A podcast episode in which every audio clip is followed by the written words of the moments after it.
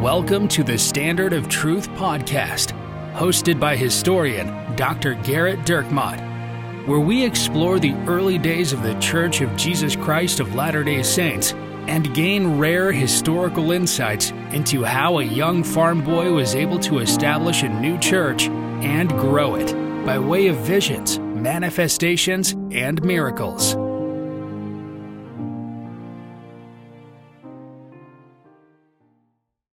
Hi, welcome to another episode of the Standard of Truth podcast. I'm your host, Dr. Garrett Dirkmaat, and I'm joined by Professor Richard Leduc. Uh, thank you, Garrett. In this week's podcast, we want to start off with an email that kind of provides a jumping off point for kind of a larger discussion. So, um, the email says, My question is How do historians deal with oral history not authenticated by any written documentation?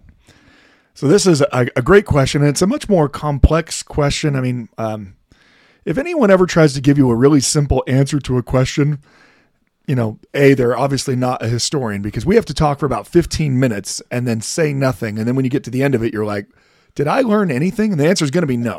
So gear up for that. But um, the, the, the That's some foreshadowing for the yeah, next yeah, I hate- minutes. yeah. Well, really for the entire podcast season. But um, so it, there's a couple aspects to this, and and we did we covered this a little bit in our very first episode where we talked about you know how can you know essentially what happened in the past, and and one of the issues surrounding that is we are talking about religious events, and and that was in particular um, uh, this woman's question was was uh, in particular surrounding you know what about you know the oral history of a, of a miraculous event that happened in a family.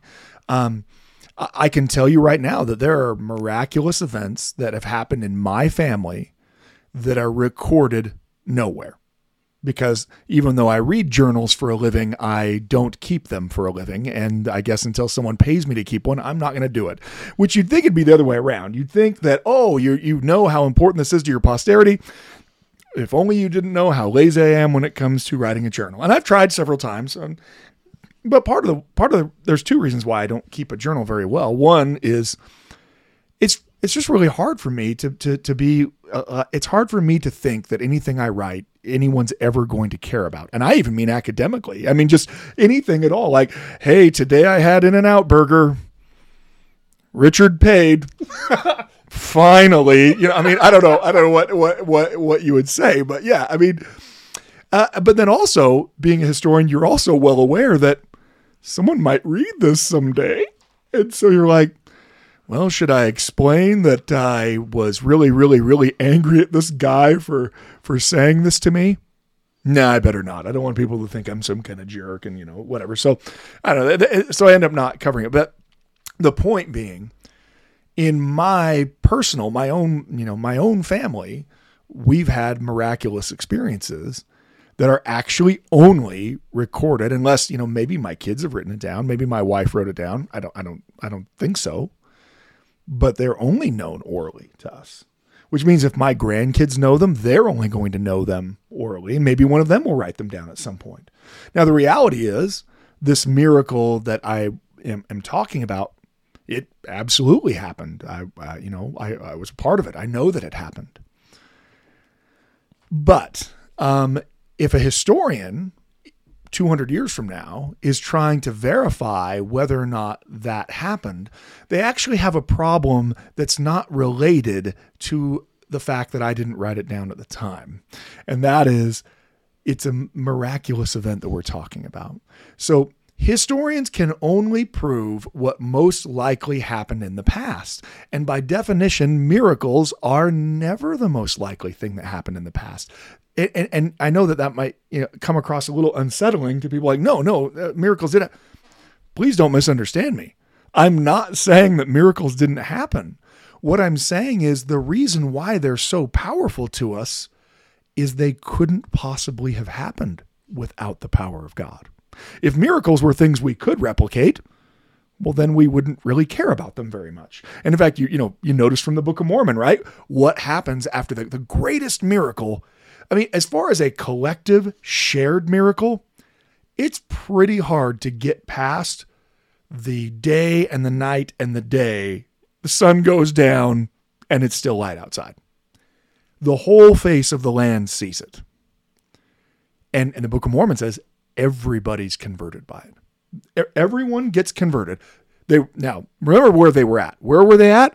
We've got some believers in, in Jesus that we are going to kill tomorrow morning if Samuel's sign doesn't appear. The sign appears that night, and they go from being ready to murder people for having a different religious belief to the entire face of the whole land being converted. And then what happened? Within three to six to nine years, hard to tell exactly, people started providing alternative explanations for the supposedly miraculous thing that they all saw. And, and so what happens, even when people try to discount miracles, when, when a non believer discounts them, is how do they try to do it? They try to provide a somehow seemingly but not really very convincing plausible explanation for the reason why what happened happened. And, and, that way, because because they're trying to get to their end, and their end is I don't want to have to believe that there's a supreme being who's intervening in our lives, because that mean I might have to change my life a little bit, and I don't want to have to go there. So it's much easier to just say, yeah, I'm sure it was just you know luck of the draw that that X happened instead of Y. Um, so so fundamentally, again, I told you I was going to talk for 15 minutes before I even started to answer the question. Fundamentally, the problem's actually with with mixing the two fields. Because our history happened in the past, because we're talking about our ancestors and the miracles that happened to them, yes, that is approaching the field of history. But the moment I attempt through the field of history to prove or disprove whether or not great great grandpa raised a child from the dead. I actually can't prove that because historians they they can't they, they aren't God even though many of them think they are. Um, uh, historians can only do what sources allow them to do. So when it comes to family histories of, of powerful miraculous experiences, what what can historians do? Historians can try to get to the earliest source of when people started talking about it.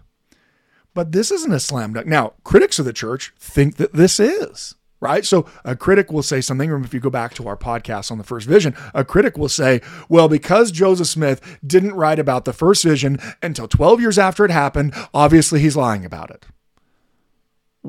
Well, a critic might say that, but historians don't.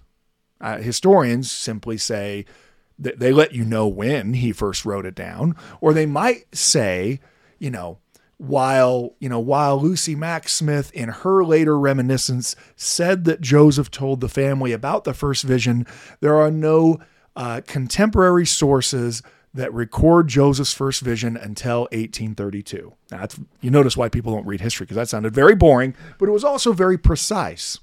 Notice I didn't say, and so that proves that Joseph Smith didn't have an experience with the divine. The person who starts to say that because there isn't a source that the claimed uh, miraculous event was impossible is is already not doing history because the whole point is it's a miraculous event. And so, um, and, look, this is the case with other religious scholars. I mean, Martin Luther does not tell people about his conversion. Uh, you know, Martin Luther will later in life say that what caused him to become a monk was he was walking on the road. He gets caught in this horrific thunderstorm. He absolutely believes he's going to die in it. And, and so in his fear and his angst, and he cries out to God. He bargains with God like we all do when things are terrible, like you're doing right now, listening to this podcast. Please, please make this better. I promise I'll, I'll, I'll do ministering. Um, uh, he calls out to God and says, uh, uh, he actually calls out to Saint Anne, um, who uh, is the mother, or at least the traditional, the mother of Mary, who's who's, who's a, a saint in the Catholic Church. Now it's it's kind of the greatest irony of all time that Martin Luther is going to do more to destroy the veneration of the saints than than essentially anyone. You know, I mean, uh, uh, uh, you know, no longer praying to saints and things like that. But anyway, um, he cries out to Saint Anne and says, "Saint Anne, save me, and I'll become a monk." And he says that the, the, the thunderstorm dissipates and he survives. Now, he thought he was going to die. To him, as he recounts it, it, it is absolutely a miracle that he was saved and he then dedicated his life to God. You know, his parents were very upset because they wanted to be a lawyer because they wanted him to, have, you know, have prominence and make money and be important. Um, and um, uh, uh, so you see that whole story of Martin Luther's conversion is not something he tells when it happens. So a historian doesn't attempt to say Martin Luther didn't actually have that spiritual experience. Another a person, Ellen White. Ellen White is the founder of what would later become the Seventh day Adventists. She claims to have received revelations. She doesn't, because she's afraid of how her parents will react, she doesn't tell her parents about the revelations she's received for years. But historians don't say that proves Ellen White's a liar. If she didn't tell them right away, if God appeared to me, I would have told people right away. That kind of just truculent response that you know exactly what you would do if God appeared to you is frankly stunning to me and it's a really it's a really good reflection of how just important that person saying it thinks they are that you know exactly what you would do if God appeared to you.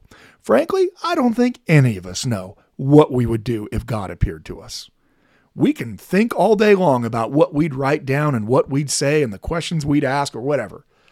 But when God or that angel or that, you know, that ministering spirit is actually speaking to you, I, I think all of the of the what ifs kind of go out the window into to the reality of that situation.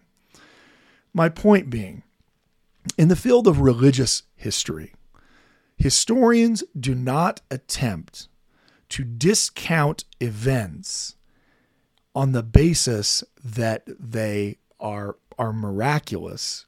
Eh, they simply say this is what that person said. So I don't try to prove that there wasn't really a thunderstorm the day Martin Luther said there was one. I simply say Many years later in his life, Martin Luther explained his conversion this way. And then Martin Luther's doing the talking. And so someone could say, well, yeah, well, maybe Martin Luther's making it up. Yeah, maybe he is. But as a historian, I can't make that judgment. Martin Luther certainly seems to feel pretty passionate about Lutheranism, certainly is willing to, here I stand, I can do no other, right? And and he is saying that this was the start of his conversion. And someone might quibble with that and say, well, I think there were a lot of other factors. And you, of course, you can say that, but you can't definitively say it because the person who had the miraculous experience is saying this is what happened to me. And one of the, you know, one of the great, you know, unfortunate things in life, I guess, is you won't ever actually know how any other person actually thinks you, you, you have an idea from what they say, but you won't actually know what's going on inside their mind. And historians, you know, unlike tarot card readers, don't try to do that. We don't try to say, oh, uh, I know that because Martin Luther said this later, he must not have ever believed it. We let people know he didn't say this till later. But if you go the next step saying that proves he didn't really have an experience, well, then you're not doing history anymore you're you're doing theology, you're you're doing atheism, you're doing whatever you want to do, but you're not doing history because history can only prove things that are provable. Miracles aren't one of them. So the only thing you can actually prove when it comes to a miracle is did people really believe that it happened? Now, their belief that it happened is also not, you know, undisputed evidence that it happened. I mean, there are people all the time who think miraculous things have happened to them that have not. I mean, or maybe they had miraculous things happen from a wrong source. I mean, like our favorite our favorite stupid person from the Book of Mormon. I mean, Korihor is like he's he's the best, right? I mean, his entire argument is there is no God, there is no being in the unseen world. The unseen world doesn't exist. In fact, he says, you cannot know of things which you cannot see. Right? Korihor's entire argument is there is no God. And when it comes right down to it, Where did he get the information that there's no being in the unseen world?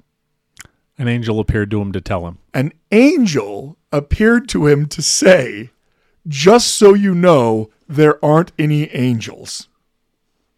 I think we have the name, the title for this this episode. Korihor is the best.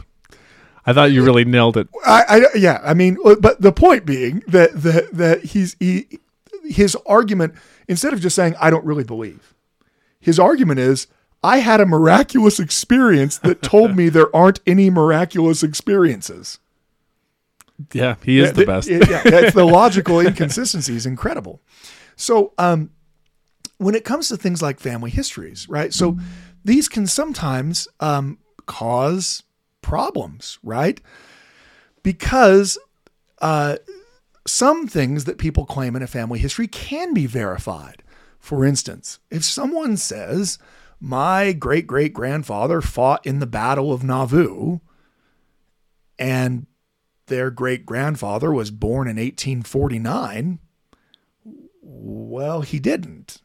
You know, you know, right? So, so some things like that can be verified, and and sometimes that does happen where things are built up in history and, and in family lore, and they end up not being totally accurate. And they can be definitively understood as not totally accurate because, you know, maybe there was another, you know, mob violence that this, that the family was referring to. And they, someone somewhere along the line, you know, connected it to the Battle of Nauvoo. But the reality is, you know, dad did wasn't alive at the time. So I guess he couldn't have been there. Um, a great example of this, I, I, know at some point we'll cover uh, plural marriage. Um, I think we said it would be season 17. Um, and after only Richard's running the podcast, that's our plan. And it will be our final season. Our, our eventual, our eventual, uh, goal is to have my mom and, and Richard as the two hosts of the podcast. So that's, that's what our eventual aim is. Um, um, maybe Rachel's mom. Oh, for sure. We'll Rachel's bring Rachel's mom in, my mom, and then Richard. I just want you to fade into the background more than you do now. so, so, uh, uh, a great example of this was work that was done uh, by uh, uh, Latter day Saint uh, geneticists when it came to claims, family oral history claims, that people were descended from Joseph Smith's plural marriages. Now, by the late 19th century, early 20th century, our our church was actually very much um, trying to you know document Joseph Smith's plural marriages for the sole reason that the reorganized Church of Jesus Christ of Latter Day Saints was constantly attacking our church as being the false church by claiming that Joseph Smith never taught or practiced plural marriage. Well, uh, I even have I was reading an account just the other day of Alexander Smith uh, so Joseph Smith's uh, uh, young, he would have been just a young, young boy when when Joseph was murdered. He becomes one of the leaders of the reorganized church, and he comes out to Utah as on like a missionary mission, you know, saying, you know, trying to get, you know, as long as you can get anyone in Utah to believe that Brigham Young's not a true prophet, well, can get him back over to follow Joseph Smith III, his his older brother. And apparently there was a public discussion about this in which Alexander, at least according to the source, where Alexander Smith is saying, you know, Joseph Smith never taught polygamy. That's not true. And in the discussion, there are several of Joseph Smith's wives who were sealed to him to say, well, I know he practiced it because I was married to him, right? Which becomes a pretty difficult thing for him to refute, right? I mean, um, uh, and again, according to the source, uh, I don't want to put too many words in Alexander Smith's mouth. According to the source, as the discussion progressed, Alexander Smith eventually said, "Look, if he did receive a revelation on polygamy, then that then then he became a fallen prophet because polygamy is wrong. That's how far he was willing to take it. Um, that they were so certain polygamy was wrong that that would have been would have caused Joseph to be a fallen his his father a fallen prophet. Again, I want to put all those words in Alexander Smith's mouth." The point is, our church in the 1860s, 1870s, 1880s, 1890s, I mean, well into the 20th century, has a vested interest in trying to demonstrate and document that Joseph Smith taught and practiced plural marriage. Because one of the main antagonists to our church was another church claiming that Brigham Young was a false prophet because he maintained the D&C 132 as a revelation that Joseph had received. And so in that world, I mean, it's it, look. This is going to sound incredibly like anyone listening now is like, I don't understand at all. Yeah, well, it's a different world. The past is different, but in that world, it was actually kind of seen as a badge of honor if people could say, "Oh yeah, my family was actually descended from one of Joseph Smith's marriages," and and, and so there were multiple families in Utah that really believed that they were. And, and look, they had a good claim. It was the fact that their great great grandmother, however far back you go, their grandmother, great grandmother was was married to Joseph Smith is one of the records that we have. Oh, she is one of the people that's sealed to Joseph Smith, right? And so the argument that well, we're actually descended from him, that that that you know this person's actually you know in our lineage is actually a child of that plural marriage, became a part of family tradition and history and lore and it became a certain part of it. Well, I, I, I don't know what he expected to find. We could probably interview him someday. He's a good friend of mine. Um, but he uh, he he did genetic testing on several of these families, different families from different plural marriages, in which they were claiming that they were descended from Joe. We are children from Joseph Smith's plural marriages. And what he found was that none of them were actually descended from Joseph Smith's plural marriages. All of these families, independent families, several families, all had independent oral history of the fact that was certain we are descended from Joseph Smith's plural marriages. And they weren't. Now, now that's going to cause all kinds of consternation, certainly inside those families. Well, wait a minute, but great grandma said this and and as a historian you don't know where that misunderstanding leaked its way into the oral history or tradition um, anyone who's played the game of telephone knows that you're going to start with something and you're going to end up with something else that might be related but actually if it was exactly the same when you got 17 people you know in, in a circle and you all whisper something, you know, I believe Louisiana is the Pelican state, and you whisper that to someone, and by the time it gets all the way around to the last person, they're like, the Pelicans should never have drafted Zion Williams. I, I, I, like the word Pelican's still in there. Like there are some things that are still in there, but it wouldn't actually be a very fun party game if when you did it, it always ended up the same, right? The, the, so when you're talking about historical verifiable events, historians are more cautious. Um, and there's there's a lot of levels of that of that separation. And uh, now this is not again, I have in my own family history miraculous experiences that are later recorded by, you know, children of the the the the people who had it happen to them. And I I want to believe that those events happen because they're miraculous and they're great and and, and I feel like they did. I also know as a historian, I can't disprove that they happen. And it would be weird for me to try to disprove that they happen. Oh, no, there's no possible way that that happened because I don't have a source. No historian is saying that. No historian saying that. Um, so, anyway, um, I, I think you have to take whatever the situation is on a case by case basis. If someone says, I was with Joseph Smith in Lima, Illinois on June 28, 1844. Well, they probably weren't because Joseph Smith was killed on June 27, 1844. And so maybe they're just misremembering the date. Maybe uh, they're thinking of something that happened at a different time you wouldn't completely discount the, the fact the person claimed they had the conversation, but you would at least say, you know, at the very least, we know that they didn't have a conversation with Joseph, at least not in the flesh, after Joseph had already been murdered. So, one example from my family history uh, my grandmother uh, tells a story of the way that my great grandmother came to America. So, she grew up in what's now Belarus and there was quite the the to do about her being able to flee and come over to America.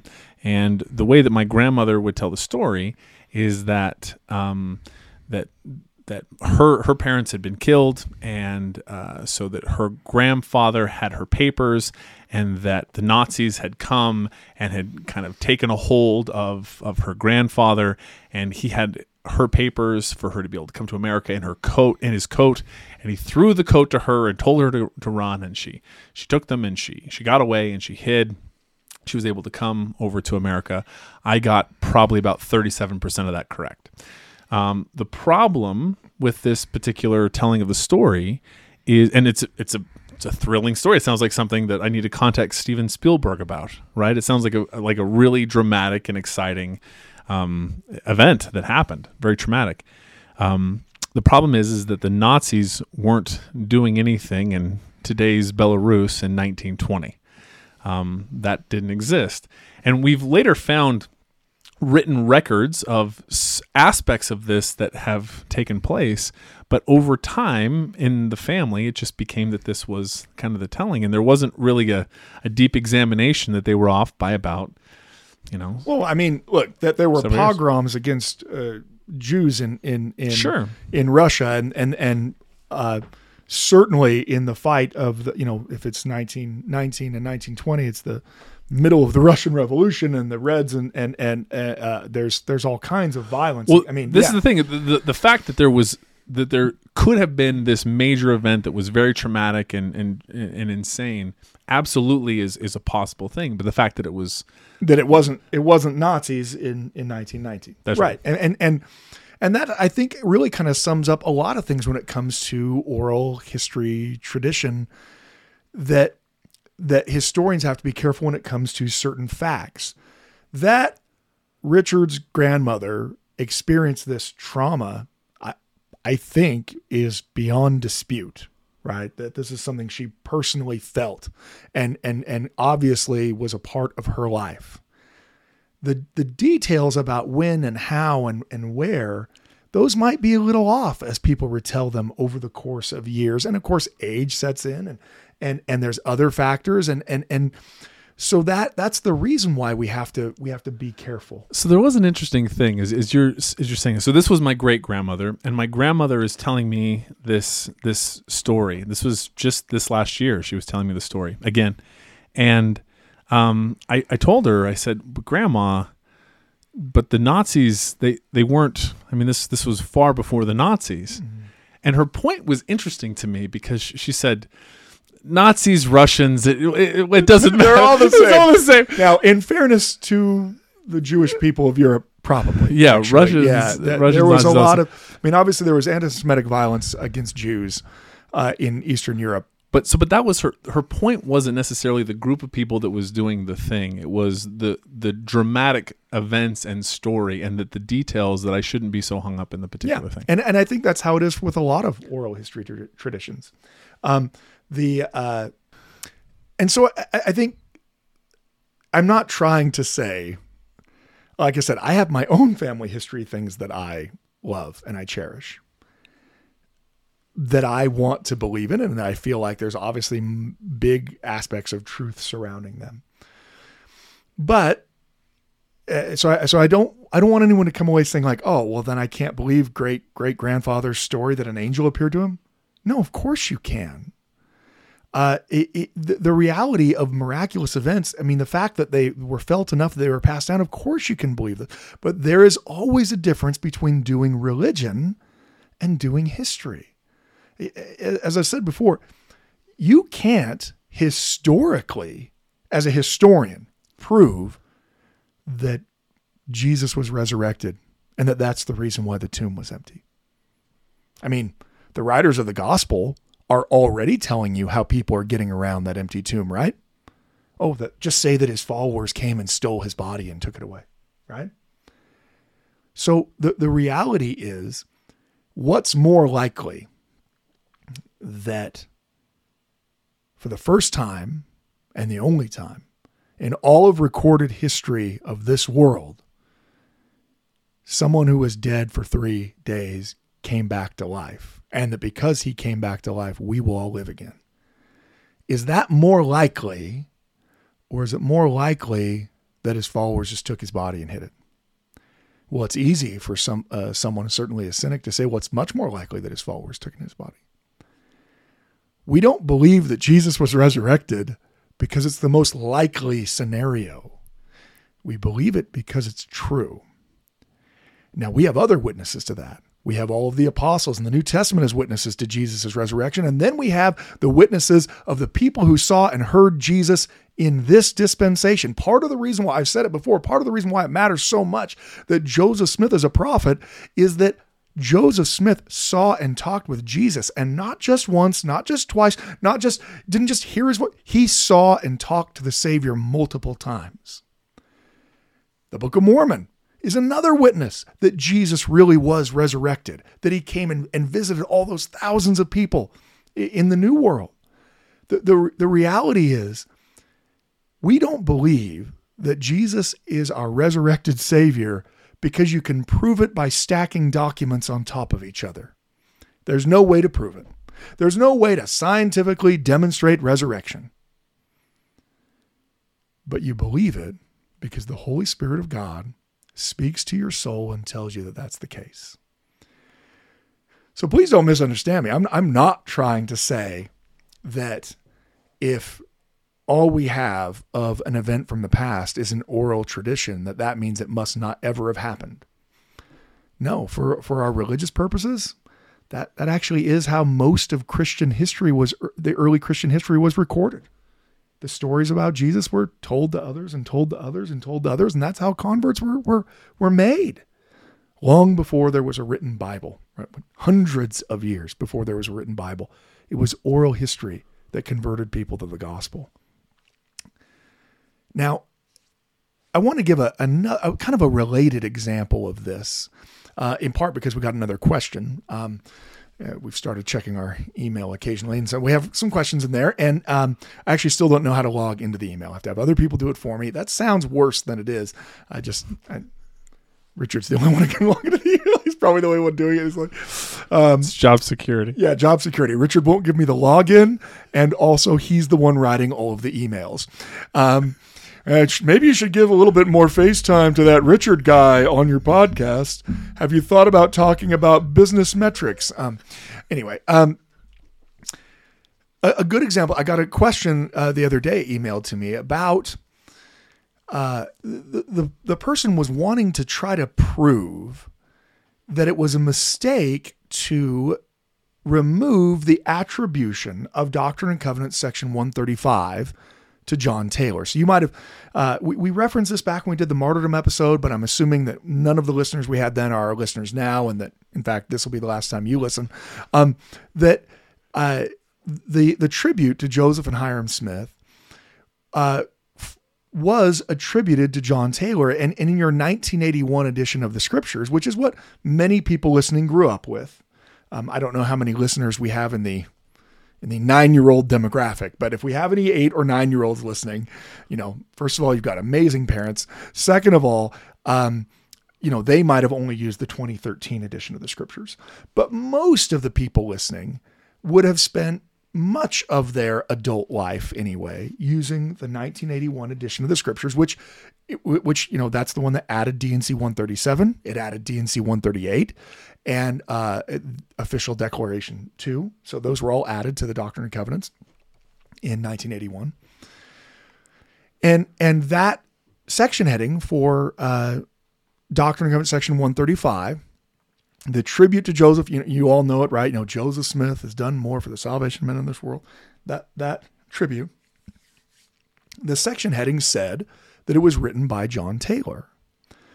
Well, one of the the changes that happened in the 2013 edition of the Doctrine and Covenants um, that people noticed, and this was what this question I received was, um, why did they change it? You know, and in fact, there are people who are attempting to provide their own explanations online for why they think it was. I mean, this is going to come as quite a shock, but there are people online who claim to have information about things that they might not have, but but are still willing to share it. It's very I don't believe it. This okay, this maybe it's only me, but there's a possibility that if you Google something, the person giving their opinion about whatever that thing is may or may not be an expert. And um, and and the reason why is because people had come to really, you know, oh, John Taylor, he was there with Joseph when he was shot, and then he penned this beautiful look. Doctrine of Section 135 is beautiful. It is one of the one of the the, the jewels of of early Latter Day Saint literature. But they want to believe that John Taylor was was the sole author of it, in part because that's what they've always believed, and it sounds really good because John Taylor, who had just been shot, you know, uh, he he penned this in the in the moments of his of his agony. And so I kind of wanted to to spend a little bit of time answering that question because it's related to this first question. Why do we think or why did we think that John Taylor was the author of Doctrine and Covenants section 135? Uh, if you've listened to any of this podcast at any point, you know that I am a big fan of John Taylor, that I I I love John Taylor and what I love most about John Taylor is how much John Taylor loved Joseph Smith and especially how much he loved Hyrum Smith. It is clear, it is obvious. Um, the, the reason why I was so offended by that that so-called documentary that didn't use any actual documents um, uh, that claimed John Taylor was behind Joseph Smith's assassination and Hyrum the reason why that's so offensive is because I have read the dozens and dozens and dozens of documents in which John Taylor just is so grateful for the light of the gospel that he has because of Joseph Smith. So I would love for Doctrine and Covenants section 135 to be written by John Taylor because I love John Taylor. So I'm I'm in the same camp. I grew up believing that John Taylor always wrote it. Made sense to me. It's what the scripture section heading said. And in 2013, that was changed. And so the question, the query was, well, why was it changed? Or do you think they just need to find more evidence to put it back? Or, or maybe the reason why they changed it was, you know, they were just getting pressure from people because they, so, so it's good to go back and examine it. This document, the tribute to Joseph and Hyrum Smith, was written very shortly after Joseph Smith was murdered and published. When it was published in 1844, there was no attribution to it. It was added to the back, the Doctrine and Covenants, the 1844 edition of the Doctrine and Covenants was already completed when um, uh, when, when Joseph went to Carthage. I mean, they, they were proofing it. They were getting it ready for publication. They were they were already well on their way to publishing the 1844 edition of the Doctrine and Covenants. And so they they added to it this uh, this tribute to Joseph and Hyrum. And unlike many of the places in the Doctrine and Covenants, it didn't have any reference, section heading, date, or or or anything. It, it just simply said, "Martyrdom of Joseph Smith and his brother Hyrum To seal the testimony of this book and the Book of Mormon, we close. You'll notice it's it's a plural there, right? We close with the martyrdom of Joseph Smith the prophet and Hyrum Smith the patriarch. They were shot in Carthage jail, and, and, and you all know this, and you go on. So in the 1844 edition, there's no attribution made to John Taylor. In uh, 1876, there is a massive reorganization of the Doctrine and Covenants under Brigham Young's uh, direction. Now, we have another podcast on that. I can't remember what number that is. You, you the history of the Doctrine and Covenants. I think we did something. I think like so. That. Yeah. Yeah. We probably didn't. At this point, we're just going to claim we've had podcasts on larger issues and then have you go search and find them, downloading all of the episodes, driving our numbers up, helping out my mom, Rachel's mom, and everyone else's mom who who's willing to to download. So, but we do have an earlier one on the history of the Doctrine and Covenants, which discusses that more in detail. I think it was. I think it was November of 2021. I think that's about the time frame. Of is this an oral history you're giving me now? It that, is. It was the yes. That's so, that's correct. So in the Russians, years, the Russians, Russians posted it. will have posted. That's yeah, correct. Which maybe. I mean, they, they, well, we know. could say well. we get a lot of emails about polygamy as an example. Now yes. we can just say, well, we did that in a previous podcast. That's what my plan is eventually. If we That's have right. enough, and then we do a poor job of archiving them, there was no, no. It's it's on the site. What well, site? We're no, already no, it's there. we're already way ahead on that. Yeah, yeah. We're doing. um, Perhaps our operating budget of zero is at some point going to become prohibitive for what we can deliver to you as content. But uh, so in 1876, the Doctrine and Covenants is massively reorganized under the direction of Brigham Young, and really Orson Pratt is the one tasked with doing it. And and what I mean by reorganized is, is the Doctrine and Covenants is then put into chronological order, and there are much more established section headings that are created um, for uh, these different sections. John Taylor, of course, is still alive at the time. John Taylor is the president of the Quorum of the Twelve Apostles, actually, when the 1876 uh, Doctrine and Covenants um, comes out. And he doesn't, you know, there there is no reference to John Taylor being the author of that of that. Now it's quoted multiple times in general conferences. John Taylor talks about the martyrdom of Joseph Smith a lot. Um, and as I said in a previous podcast, there's actually one time where uh, Brigham, you know, it's it's the anniversary of the murder of Joseph and Hyrum, and and Brigham essentially says, I, I don't know that I want to hear from John Taylor on it because it just it's too emotional to hear from him. He doesn't use the word emotional, but too fired up or something like that. At any rate, um, in the 1876 edition, it is also not attributed to anyone. In uh, there's another major reorganization of the Doctrine and Covenants in 1921. In 1921, yet again, there is no attribution. Um, in fact, if you uh, go to the 1921 edition, this is what you find. So this is the section heading from the 1921 edition of the Doctrine and Covenants. Martyrdom of Joseph Smith the prophet and his brother Hyrum Smith the patriarch at Carthage, Illinois, June 27, 1844. See History of the Church, Volume 6, page 612. So the nice thing about the 1921 edition is that by this time, the history of the church has actually been published in that, that six volume set.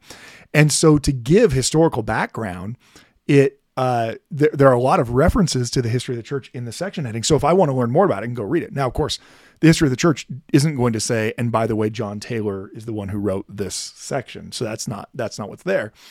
But you can see that so in, as late as 1921, and we're now through the 1844, the 1876, the 1879, and the 1921 editions of the Doctrine and Covenants, there is no attribution to to John Taylor as as the the the writer of this.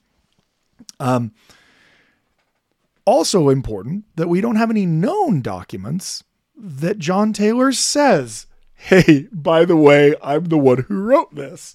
Um, you you don't have that at least anywhere that we know. Now, maybe there will be a document found. Again, you notice as a historian, I don't like to slam the door on anything.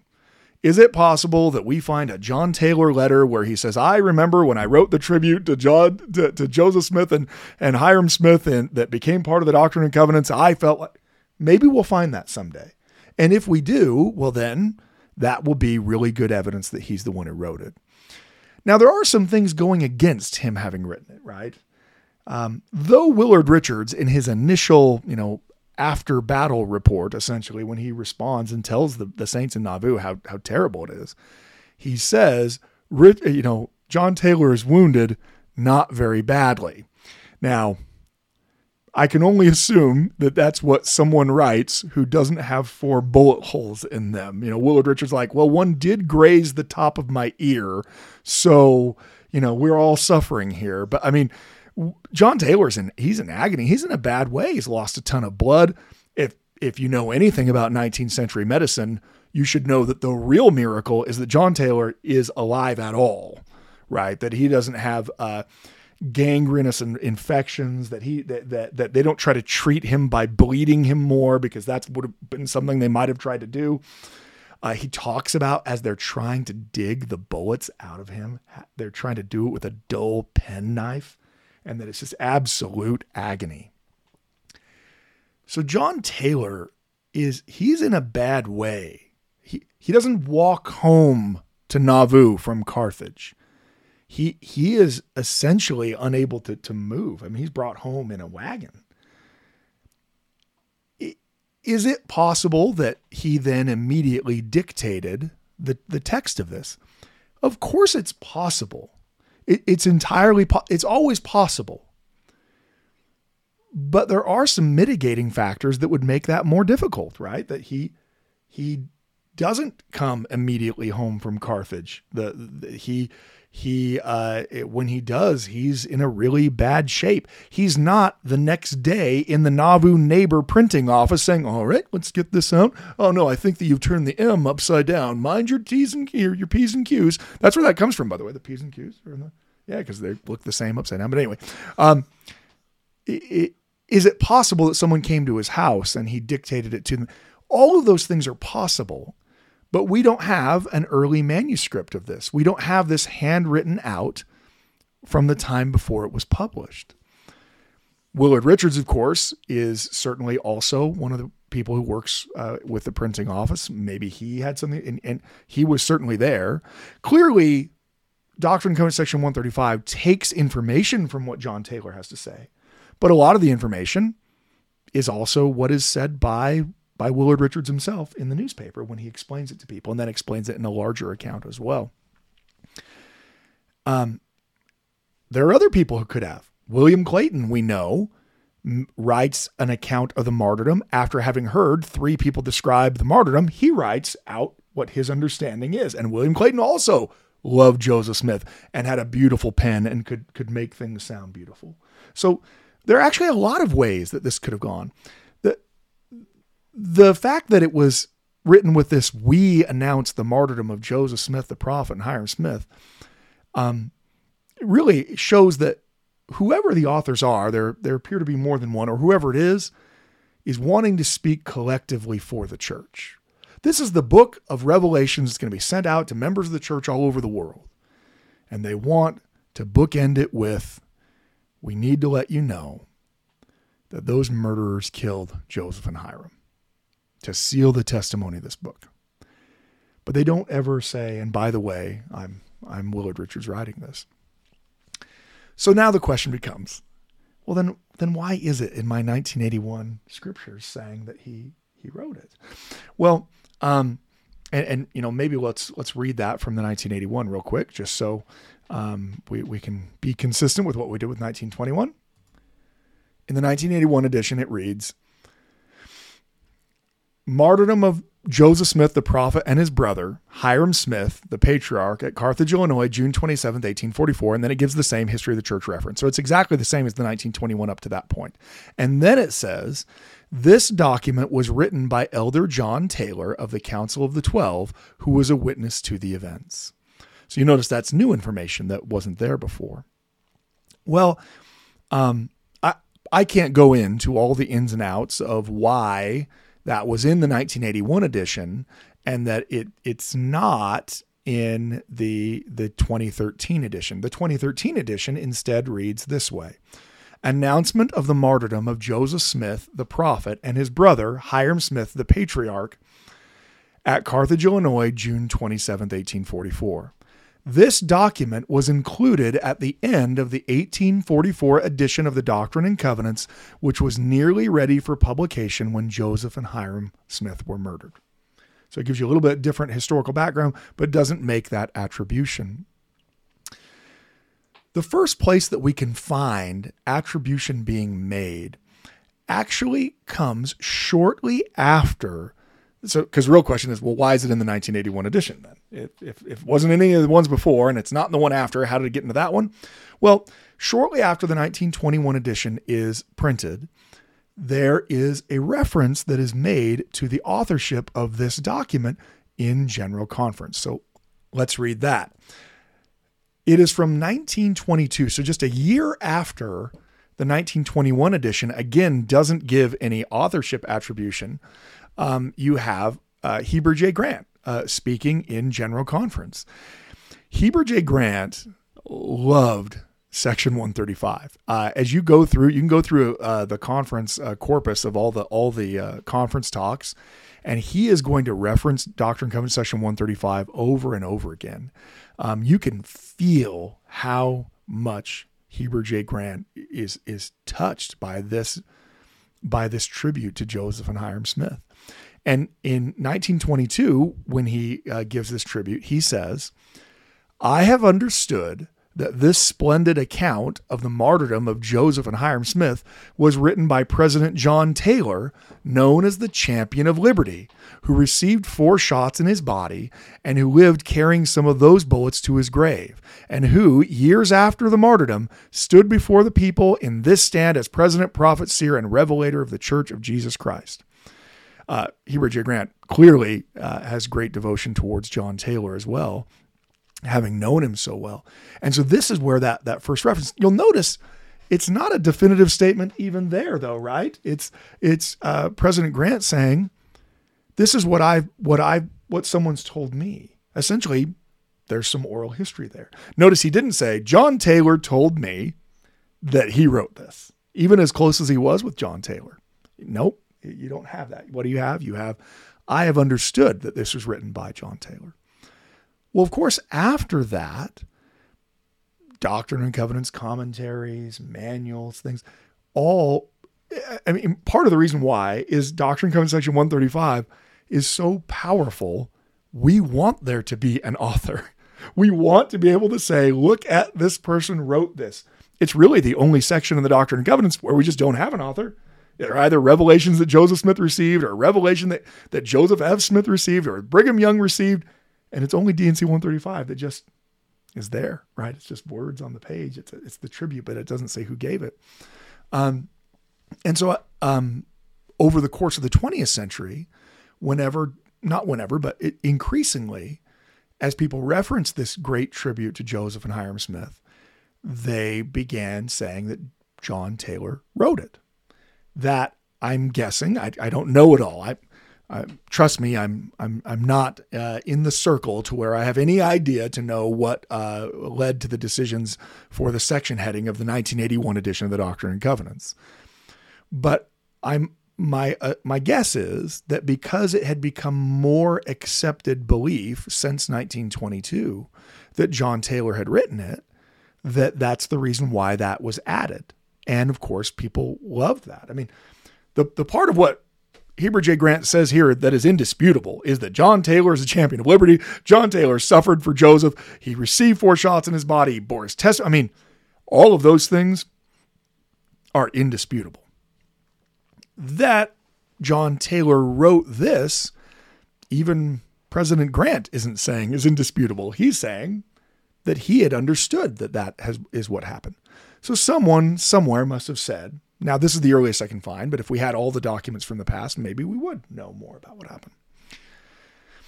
So then, in the 2013 edition of the scriptures, utilizing the research from the Joseph Smith papers and from um, the the new understandings, the er, there were many changes made to the section headings of uh, the Doctrine and Covenants. Now, most of them were very minor. Most of them were, oh, we thought it was this day, and it was actually this day because we got the earliest manuscript version.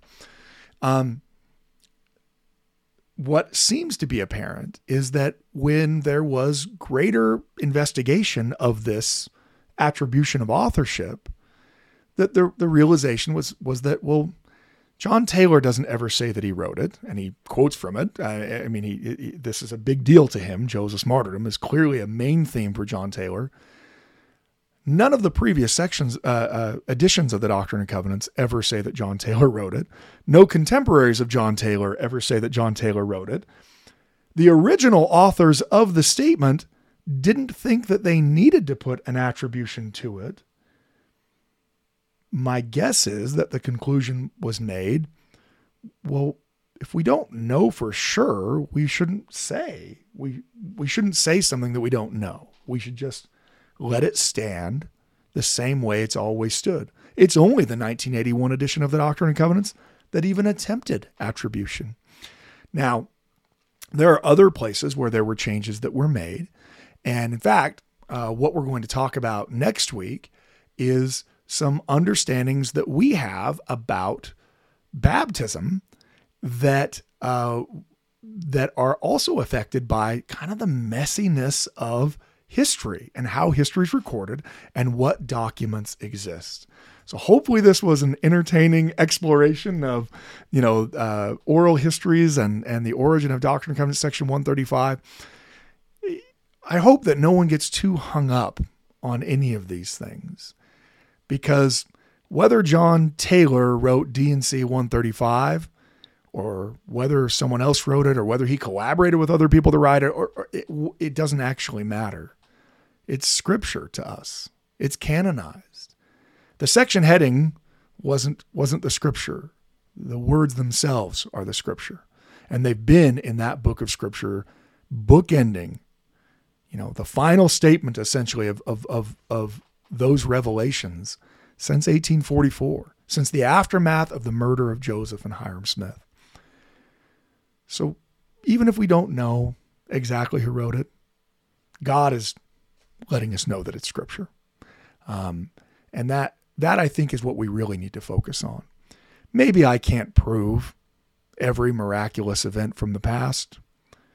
But whether an individual miraculous event happened or not is actually not the deciding factor in whether or not this is God's true church. This is God's true church, even though there are some messy aspects of history. Even though we don't have all the answers, even though there are things that I can't give you any answers for because I don't know, it's still God's true church it is still the restoration that God envisioned to, to bring greater light and, and knowledge to the world. Messy, right? As you know, using imperfect humans uh, to, to, to, to roll his purposes forward as God has always done. Anyone who thinks that God has used perfect people to work in the past hasn't read any part of the Bible. Um, the, the reality is, God only has imperfect people to work with, as as the apostle says, and, and so that's that's what what we have from the past. Hopefully, this kind of gives us a better understanding. I, I don't want anyone to be too quick to jump to say, oh, well, that must not be true at all from the past because we only have one source. And I also don't want people to be so tied to the specific events of a single oral history that it hurts their testimony if another source comes out. Because what matters is that Jesus is the Christ and that Joseph Smith was his prophet. It doesn't actually matter who wrote Doctrine and Covenants section 135. What matters is the truth of the resurrection of the Savior and that God has prophets on the earth today. So hopefully you'll enjoy the continuation of that discussion next week. Thank you for listening to the Standard of Truth podcast hosted by historian Dr. Gerrit Dirkmaat. If you know anybody that could benefit from the material in this episode, please share it with them. And for more resources, visit standardoftruth.com. Until next time.